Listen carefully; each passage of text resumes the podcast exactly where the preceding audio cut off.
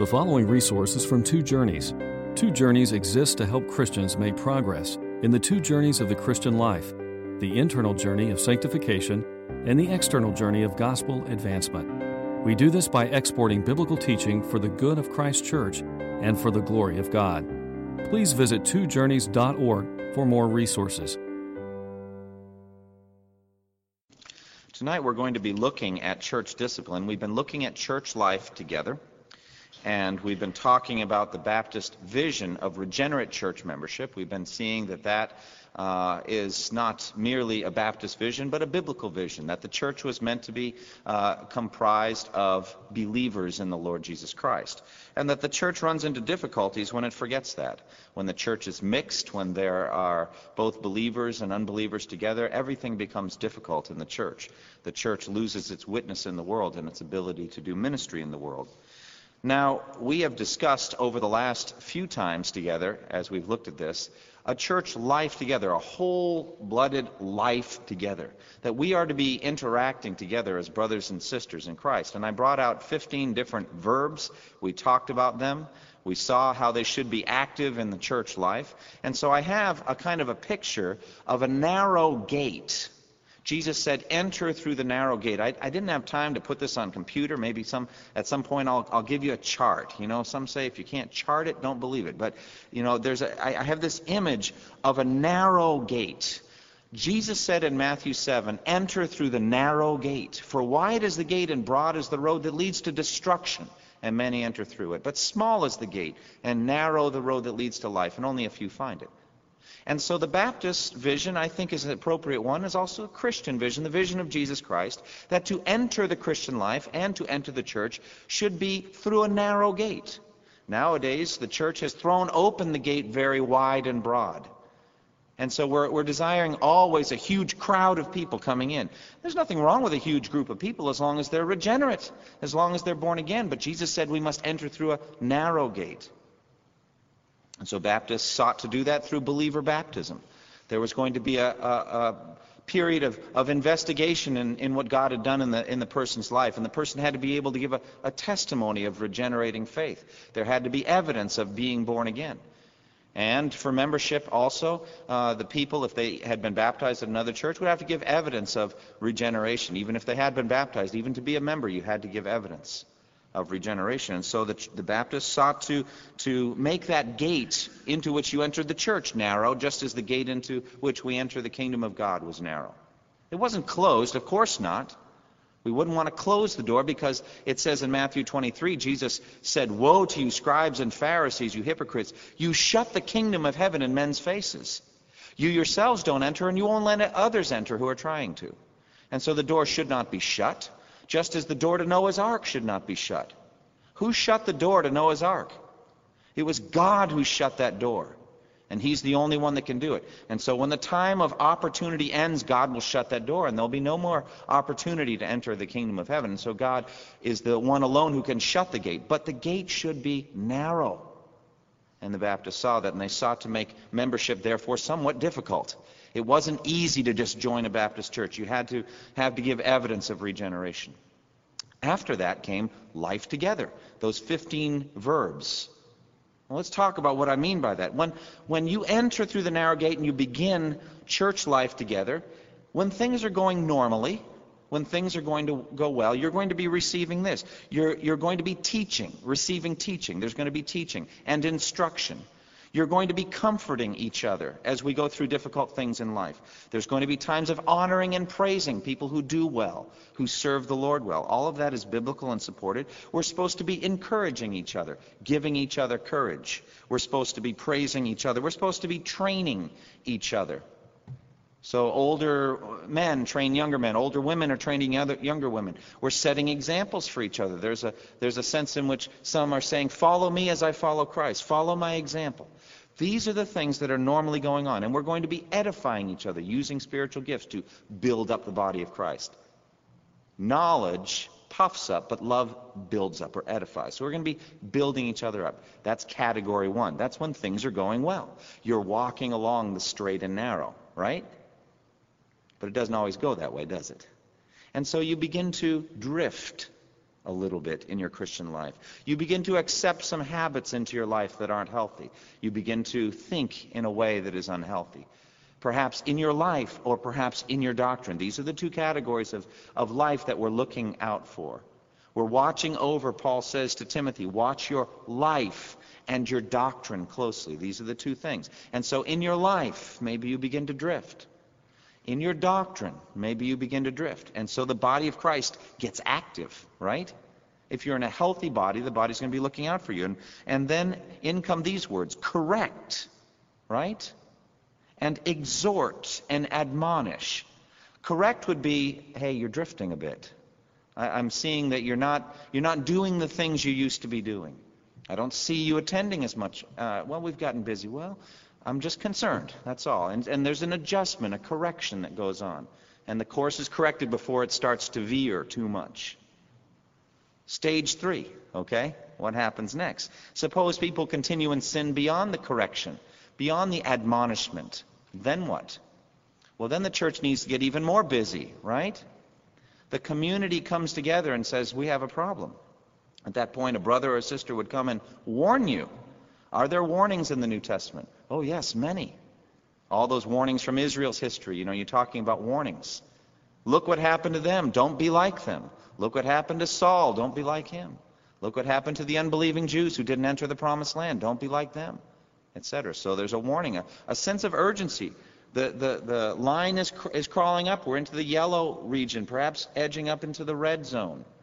And so the church is getting active. Then somebody may come and reprove you or rebuke you at that point.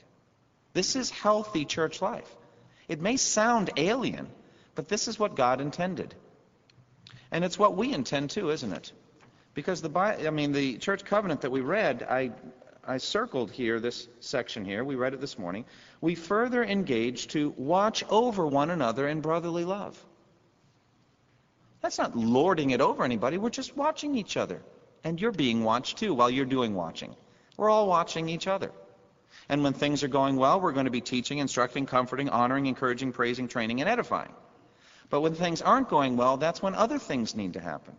And they don't do it, do they? We don't want to do that. It's uncomfortable, it's negative. And the church suffers as a result. Now, what's stage four? Stage four is church discipline commonly known. I think all of this is part of the discipling, disciplining life of the church.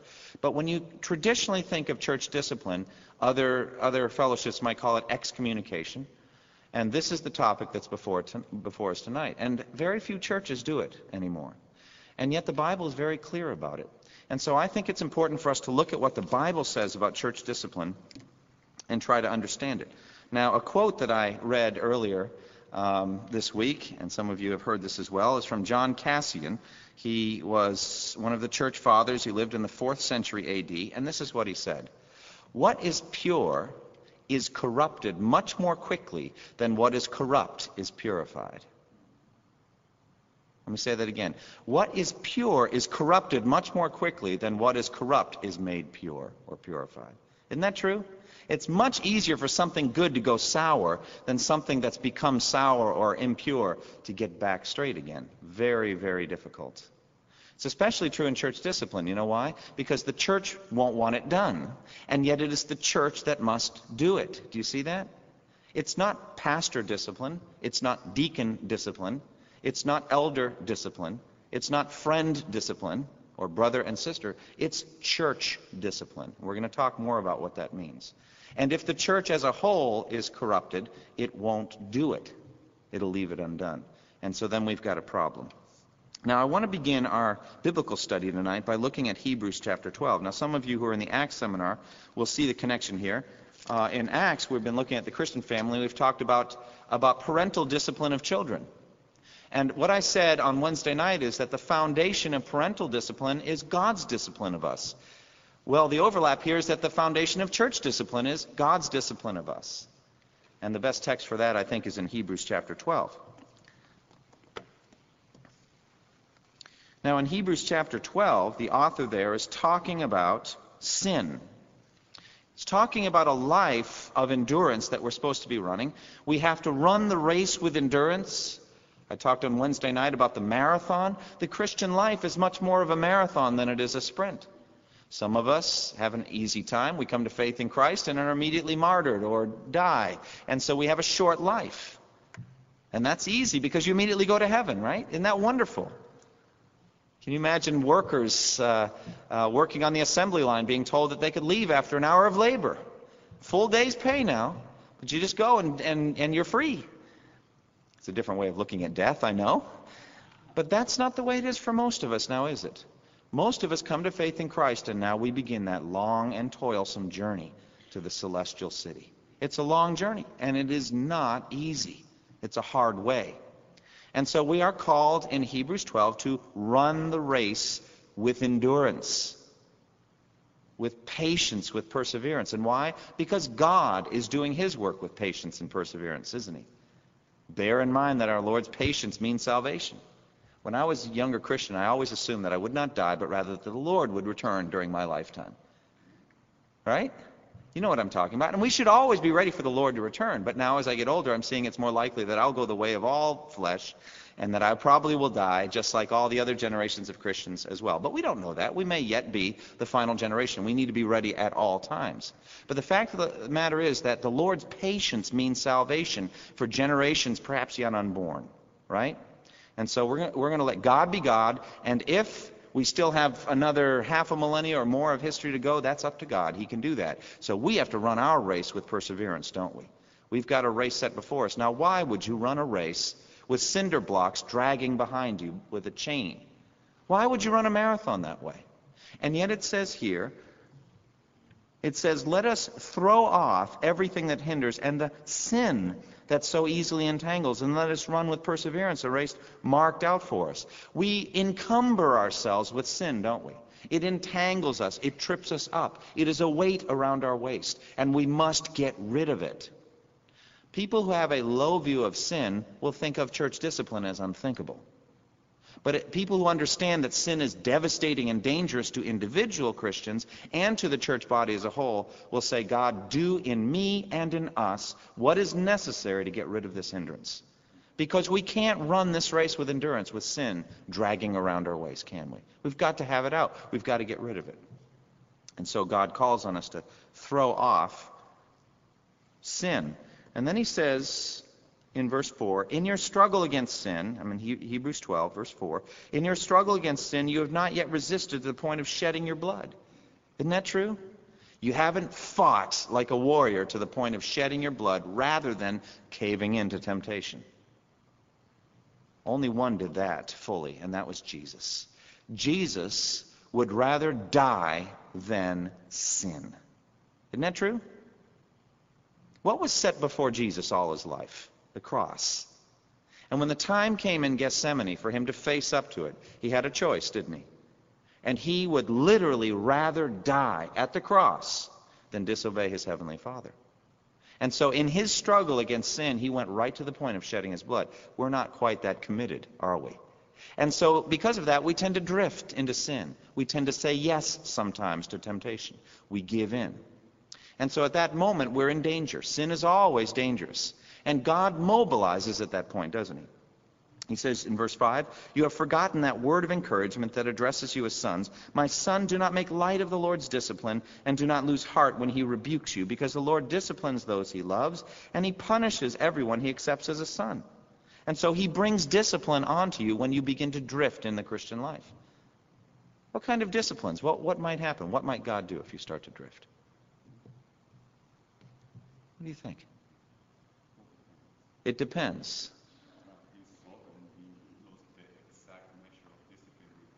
So he measures out discipline appropriate to what's necessary. What's fair game for discipline? Anything. Literally anything in your life. Is that scary? Make a list, as I said on Wednesday night, make a list of the top 30 most important things or people to you in your life. It's all fair game. You understand that? God is willing to do anything with any of those things your job, your family, your own health, uh, things you're hoping for in the near future and in the distant future, financial issues. Anything is fair game for discipline. It's not just a matter like with parents of a paddling or something like that or a timeout or other things, right? God is willing to do anything. so that you be pure and holy. And that's been proven in church history. He will do that. Now, we must not, as the Bible says, make light of the Lord's discipline as though it's a light thing. It's not important, it's not significant. Neither should we lose heart under it. That means to grow discouraged, despondent, as though God has cast us off. We should not make light of it on the one hand. That means forget that it's God that's doing it. Neither should we grow discouraged, despondent, and be crushed under it. We should instead bear up under it, and at the proper time, He will lift us up. That is God's discipline of individual Christians, and it is the foundation also of church discipline. You see? If God's doing it, it's okay for the church to do it. More than just okay, it's commanded, as we'll see. But the foundation of it is this. Now look down at verse 14. It says there in the NIV, make every effort Greek, literally, the translation would be pursue or run after, chase, chase or pursue, make every effort to, number one, live in peace with all men, and number two, to be holy. And then he comments on the second one without holiness, no one will see the Lord. Now that is serious, isn't it? Because it's a kind of holiness that you pursue, a kind of holiness that you make an effort in. Is this justification holiness here? No, our works and our efforts don't fit in there. This has to do with sanctification, which inevitably follows justification. And so if you are not pursuing holiness, you're not justified. If you're not putting sin to death, you're not a Christian. And so therefore, the Christian life after justification is one of warfare against sin, isn't it? And if you're not fighting, you're not saved. And so you should be saying, gee, if I can't see God unless I have this kind of holiness, I better get busy. This is a serious thing, and I want any help I can have in this matter. And yet our pride makes it so hard. A brother or sister comes gently and says, I see a problem, I'm concerned, and we get prideful, don't we? We don't want any part of it. Conversely, we don't want to be involved in it. We don't want to do it. Because you'd be a hypocrite if you had big issues in your life and went and pointed something out in somebody else's life, right? And so we give up on it entirely. But Hebrews 12:14 is a serious verse, isn't it? Pursue holiness. Without holiness, no one will see the Lord. And so we must be diligent in this matter. Now, God's discipline of us is the foundation of church discipline. That's the case I'm making right here. Did God ever discipline the church? Well, yes, he did. Look at Acts chapter 5 with me. We've been through this before. But let's look at it. This was church discipline done directly by God. Now, the church had a role, certainly, but it was God who did it. Acts chapter 5, verse 1. Now, a man named Ananias, together with his wife Sapphira, also sold a piece of property. With his wife's full knowledge, he kept back part of the money for himself, but brought the rest and put it at the apostles' feet. Then Peter said, Ananias, how is it that Satan has so filled your heart that you have lied to the Holy Spirit and have kept for yourself some of the money you received for the land? Didn't it belong to you before it was sold? And after it was sold, wasn't the money at your disposal? What made you think of doing such a thing? You have not lied to men, but to God. When Ananias heard this, he fell down and died. And great fear seized all who heard what had happened. Great fear. Suppose you had been in that church meeting when that happened. Wouldn't you have responded that same way? Great fear seized the whole church and all who heard about this. Then in verse 6 it says, A young man came forward, wrapped up his body, and carried him out and buried him. Verse 7 About three hours later, his wife came in, not knowing what had happened. Peter asked her, Tell me, is this the price you and Ananias got for the land? Yes, she said, That is the price. Peter said to her, How could you agree to test the Spirit of the Lord? Look, the feet of the men who buried your husband are at the door, and they will carry you out also. At that moment she fell down at his feet and died. Then the young men came in, and finding her dead, carried her out and buried her beside her husband. And here it is again, verse 11. Great fear seized the whole church and all who heard about these events. And so this is church discipline done directly by God. It wasn't a matter that they kept some of the money for themselves. That was fine. Peter makes that case very plainly. They didn't need to sell their house, and they didn't need to give the full amount, but they needed to not lie about it. Now, that was the issue. Now you think, have I ever lied? Well, that's serious. And so that's why fear fell on the group. They said, God is a holy God. Just like when God struck Uzzah dead, didn't great fear come on David at that moment? And he said, How can I ever bring the ark into Jerusalem? There's a sense of the holiness of God. Anytime we sin, God could break out against us. Do you realize that? And be just? Because the wages of sin is death. And so any discipline short of that is certainly grace and mercy. You understand that. That's God. It's, it's, a serious thing. Now keep reading, though. Very interesting. The apostles performed many miraculous signs and wonders among the people, and all the believers used to meet together in Solomon's colonnade. Now listen, look at verse 13. No one else dared to join them. Why is that? Why did nobody want to join that group? They heard about Ananias and Sapphira.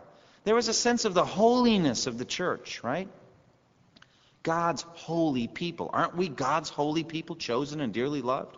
We are a holy people, a people peculiar to God. We are His prized possession. No one else dared to join them, even though they were highly regarded by the people. Do you see that? When the church does its holiness work, its reputation goes up in the world. The, the, the world respects the church, even though it may not want to join initially. Well, does that mean church growth has ended now? That's it. Shut the door. God shut it. He killed Ananias and Sapphira. We haven't had anyone join since. Is that what happened? No, look at the very next verse. Nevertheless, more and more men and women believed in the Lord and were added to their number. Do you see that? A holy church is a powerful church, an evangelistically alive church, a church that can transform its culture. Not a church being transformed by its culture. Not a church being conformed to the world surrounding it, but rather transforming the world by being holy like God is holy. All right, so so far we've established, number one, Hebrews 12, that church discipline is founded on God's discipline of us as individuals and as a group. Secondly, that God acted out in church discipline in history. In Acts chapter 5, we've seen that. Now we have to look do we have a command from God to be involved in this? Do we have a command of God to do church discipline? And the answer is yes. Look at Matthew chapter 18.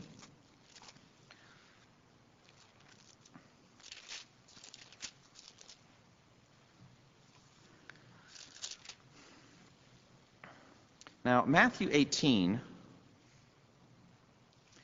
you know, I wish we had time to go into the context because you're familiar with 1815, but I think it would be beneficial for you to read through the whole chapter the chapter begins with, a, with a, a, dispute over who's the greatest in the kingdom of God. You remember that. And then a little child is brought to stand among them by Jesus, and Jesus talks about humbling and, and uh, entering uh, like the kingdom of, like, like, like a child, the kingdom of God. And, and so it's a matter of humility. If you want to be great, you need to be humble like a child.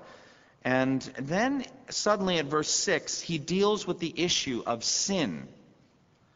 If anyone causes one of these little ones who believe in me to sin, it would be better for him to have a large millstone hung around his neck and to be drowned in the depths of the sea. Do you think of sin that seriously? Do you realize it's that serious that it would be better for a tempter to be drowned than to sin, or to lead somebody to sin? That would be better for them. That's what Jesus said. And then he says, Woe to the world because of the things that cause people to sin. Such things must come, but woe to the man through whom they come. Woe is a, a, prophetic word of judgment and condemnation. Woe to the world because of temptations. Woe to the world because of sin. And then Jesus goes on, if your hand or your foot causes you to sin, cut it off and throw it away. If your eye causes you to sin, gouge it out and throw it away. Are you that serious about sin? Jesus was that serious, deadly serious about fighting sin. We must have it out. It would be better for you, Jesus said, to enter life with one hand and one foot or one eye than to be whole physically and thrown in the fire of hell. That's what Jesus said, and that's the seriousness of sin. And he goes from there um, to talk about the man that owned a hundred sheep and one of them wandered away, and he goes and brings one back. That also is dealing with the issue of sin if somebody's wandering away into a life of sin, somebody should go bring them back. Now, that is a role certainly of a pastor, an under shepherd, an overseer of the flock. We're to watch and see if some are straying, and we're to want to bring them back. But the whole church is to be doing that. We will watch over one another in brotherly love, right? We're going to go bring somebody back. That's important. We've got to go because sin is devastating, and it's serious. And so Jesus talks about the 99 and the 1. Do you see the context? It's, you can connect the dots. Sin, sin, sin. You can connect them. And we go right into the next section, which is the brother who sins against you. What should you do about that? How should we handle that? And that's the context. Look at verse 15. If your brother sins against you, go and show him his fault just between the two of you. Don't leave it off. Don't tolerate it. Don't treat it as a light thing or ignore it or avoid it because it's uncomfortable. Go and show him his fault just between the two of you. Why just between the two? To protect his dignity or her dignity. God's not trying to strip or uncover. He wants the sin dealt with. And so he goes, and so you go just, but don't do it publicly yet, but just between the two of you so that it can be dealt with at that level. And so, when a brother or sister comes to you like this and says, this is something I've seen or this happened, that's kind of a key moment, isn't it, in your life? Especially if you're in a healthy church, right? That's a key moment to listen, isn't it? That's a key moment to, to repent, to say, I'm sorry, if it's true if you have sinned against your brother or sister. That's a key moment. That's a moment of humility, a moment of, of, of repentance. Just between the two of you. If you listen, if he listens to you, you have won your brother over. What a joy that is. There's more joy in heaven over a sinner who repents than over 99 that never needed it, right? It's a moment of celebration if they listen to you. That's a great thing. You've brought them back quickly to the straight and narrow, and they're walking now properly. What if he doesn't listen, Jesus? Do we give up on him? No, we don't. We roll up our sleeves and get even busier now. If he refuses to listen or he will not listen, take one or two others along so that, and this is a quote from the Old Testament, every matter may be established by the testimony of two or three witnesses. This is like a court proceeding, folks. Do you realize that? The church is therefore behaving like a court. And now it's a little more serious. It's still not public knowledge, but now we've got a few more people involved. If he refuses to listen to them, and by the way, if you didn't listen the first time, you had better listen the second time. When three brothers or sisters are sitting in front of you, that is a serious moment for you. Why would you want to harden your heart then? Why dig in your heels through unrepentance? That is a very, very serious moment. And so you should repent and ask forgiveness, and you should yield. You should not be stiff necked like the Jews always were. But you should yield and say, I'm sorry, you're right. I see what I've done. And you ask forgiveness. And at that point, it will be given. It will be given graciously. We're so glad. And again, there's a celebration in heaven over the sinner who repents. But what if he doesn't listen then? It's not finished yet. If he refuses to listen to them, tell it to the church. What does that mean? Get the whole group together and explain what's happened. And if he repents at that point, you've won your brother over. There's celebration in heaven. Wish it hadn't gone that far. Shouldn't have, but it did. But now at the last, they finally repented. But suppose he refuses to listen to the church. What does Jesus say? Treat him as you would a pagan or a tax collector. Now, I've heard it said before, you know, Jesus is so gracious all the time. That means that we need to evangelize them. We need to love them. We need... No, that's not what he's saying. And we know that from Scripture interprets Scripture. What did Paul say at the end of the discipline process? Expel the wicked man from among you. That's what Paul says. Jesus and Paul are in total harmony. So treat him as you would a pagan or a tax collector means he is no longer a member of your church. He's out. He's a pagan. He's a non-believer. He's out. Now, we don't know for sure that he's a non-believer. We're hoping that he isn't. We're hoping that he's just behaving very much like a non-Christian. Masquerading, sadly, as a non-Christian for a long period of time now been masquerading as a non Christian. And we're hoping that this is the major wake up call that God intended it to be. And he'll come to his senses like the prodigal son and come back the way he needs to. But Jesus said, treat him as you would a pagan or a tax collector. And then he says, again, I tell you the truth, whatever you bind on earth will be bound in heaven, and whatever you loose on earth will be loosed in heaven. You have to know kind of first century Jewish background to understand this binding and loosing. But it had to do with the right of the teachers of the law, those who sat in Moses' seat, Jesus talks about them in Matthew 23, to say what areas the scripture binds concerning your behavior and what area there's freedom or loosing. And so it had to do with authoritative interpretation of Scripture and the application of it to certain situations. There was a binding in this matter because this or that or the other verse or law said such and such. Or there's a loosing, a freedom in this matter because the Scripture doesn't cover it. Binding and loosing. It means authority. Authoritative application of the Scripture. And he's giving that to the church, isn't he? The church has the authority because whatever you bind on earth will be having already been bound in heaven. That's what it says. And whatever you loose on earth will be having already been loosed in heaven. We have authority to reflect on earth what heaven has already said binding and loosing. And then he says, I agree. Uh, again, if t- I tell you, if two of you on earth agree about anything you ask for, it will be done for you by my Father in heaven. For where two or three come together in my name, there am I with them. Is that about prayer? Oh, read it in context. What's the two or three? Aren't they the witnesses that we had earlier? There's a seriousness. And basically, Jesus is saying that these two or three are there with his authority in that situation authority to deal with sin. Now, I'm going to close tonight by simply reading uh, 1 Corinthians 5 without, without a, a excessive comment. I'm going to say one or two things, and then we'll close with the closing hymn. But uh, I would urge you to, to take the scriptures we've looked at and meditate on them. If you have a low view of sin, you will see no need for church discipline. If you realize that sin is what Jesus thought it was, a deadly enemy of your soul, then you'll see why Christ instituted this process of church discipline. Final passage, key passage that we're going to look at tonight briefly is 1 Corinthians 5.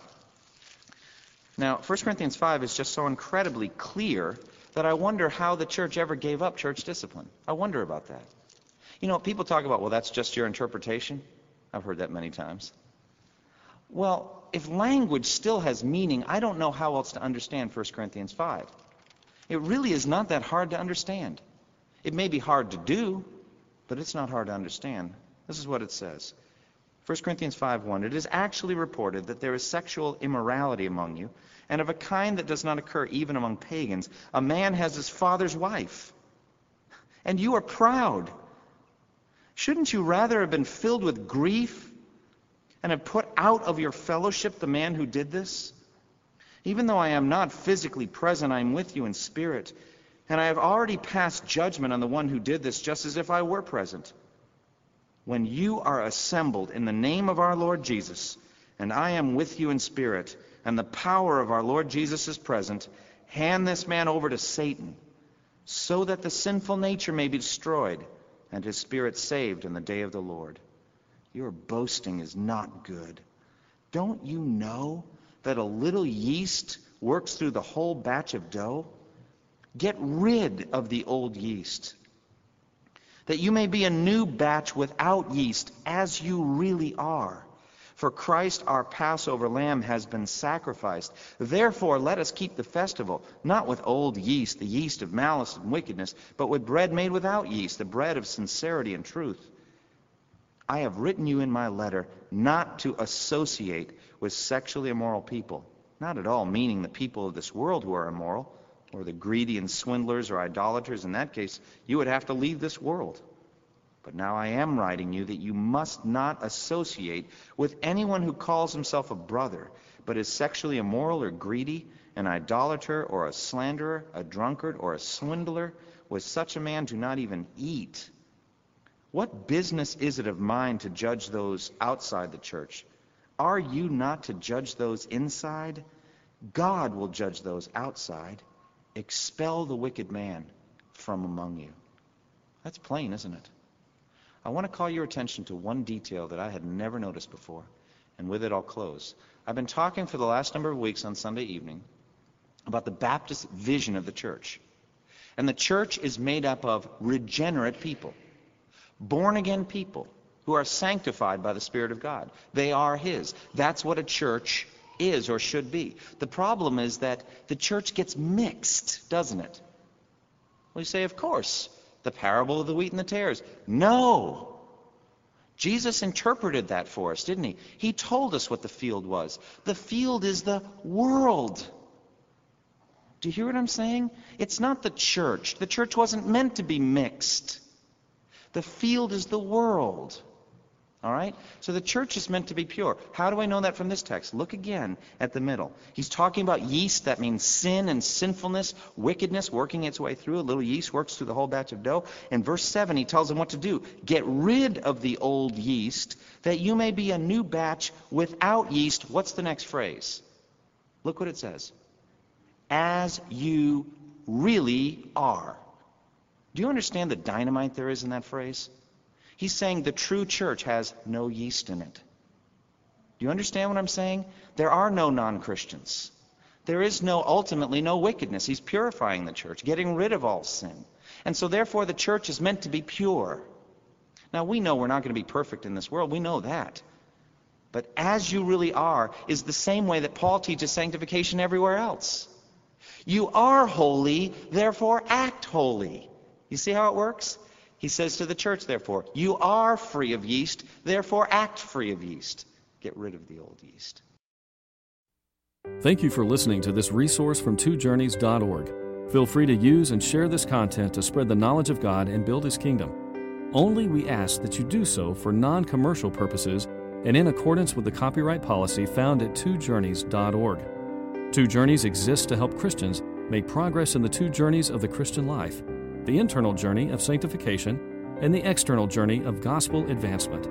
We do this by exporting biblical teaching for the good of Christ's church and for the glory of God.